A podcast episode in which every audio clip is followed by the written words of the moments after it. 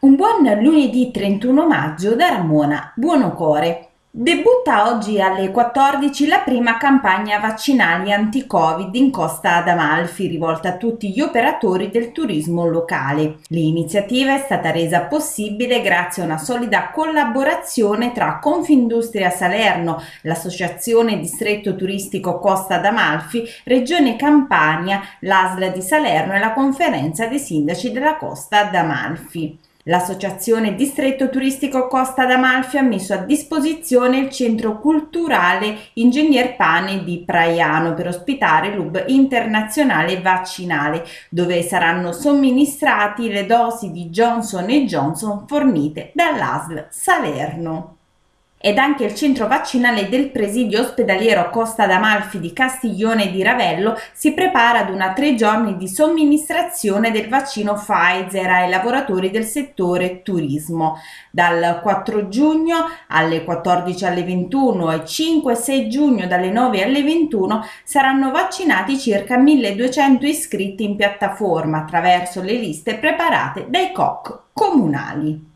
Ottime notizie per il comune di Cetara, beneficiario di un finanziamento di 4 milioni e 700 mila euro da parte del Ministero delle Infrastrutture e dei Trasporti per la formulazione di proposte progettuali nell'ambito dell'ASB Recupero Waterfront, finalizzato alla realizzazione di interventi di recupero waterfront nei territori de- delle regioni Campania, Puglia, Basilicata, Calabria e Sicilia. Questo progetto, come ho ribadito più volte, afferma il primo cittadino di Cetara Fortunato della Monica, sarà uno dei più grandi interventi della storia del nostro comune. Si tratta di un'opera fondamentale per Cetara, soprattutto per la sua ritrovata vocazione turistica, che può portare a divenire una delle mete più ambite di tutta la costa d'Amalfi ed essere competitivi con località internazionali, mete esclusive e ricercate dai turisti di tutto il mondo. E domani, primo giugno, riapre al pubblico il MAR, Museo Archeologico Romano di Positano, nei consueti orari di ingresso. A partire da martedì sarà di nuovo possibile visitare lo splendido triclinium con il ciclo di affreschi romani in quarto stile pompeiano del I secolo d.C.,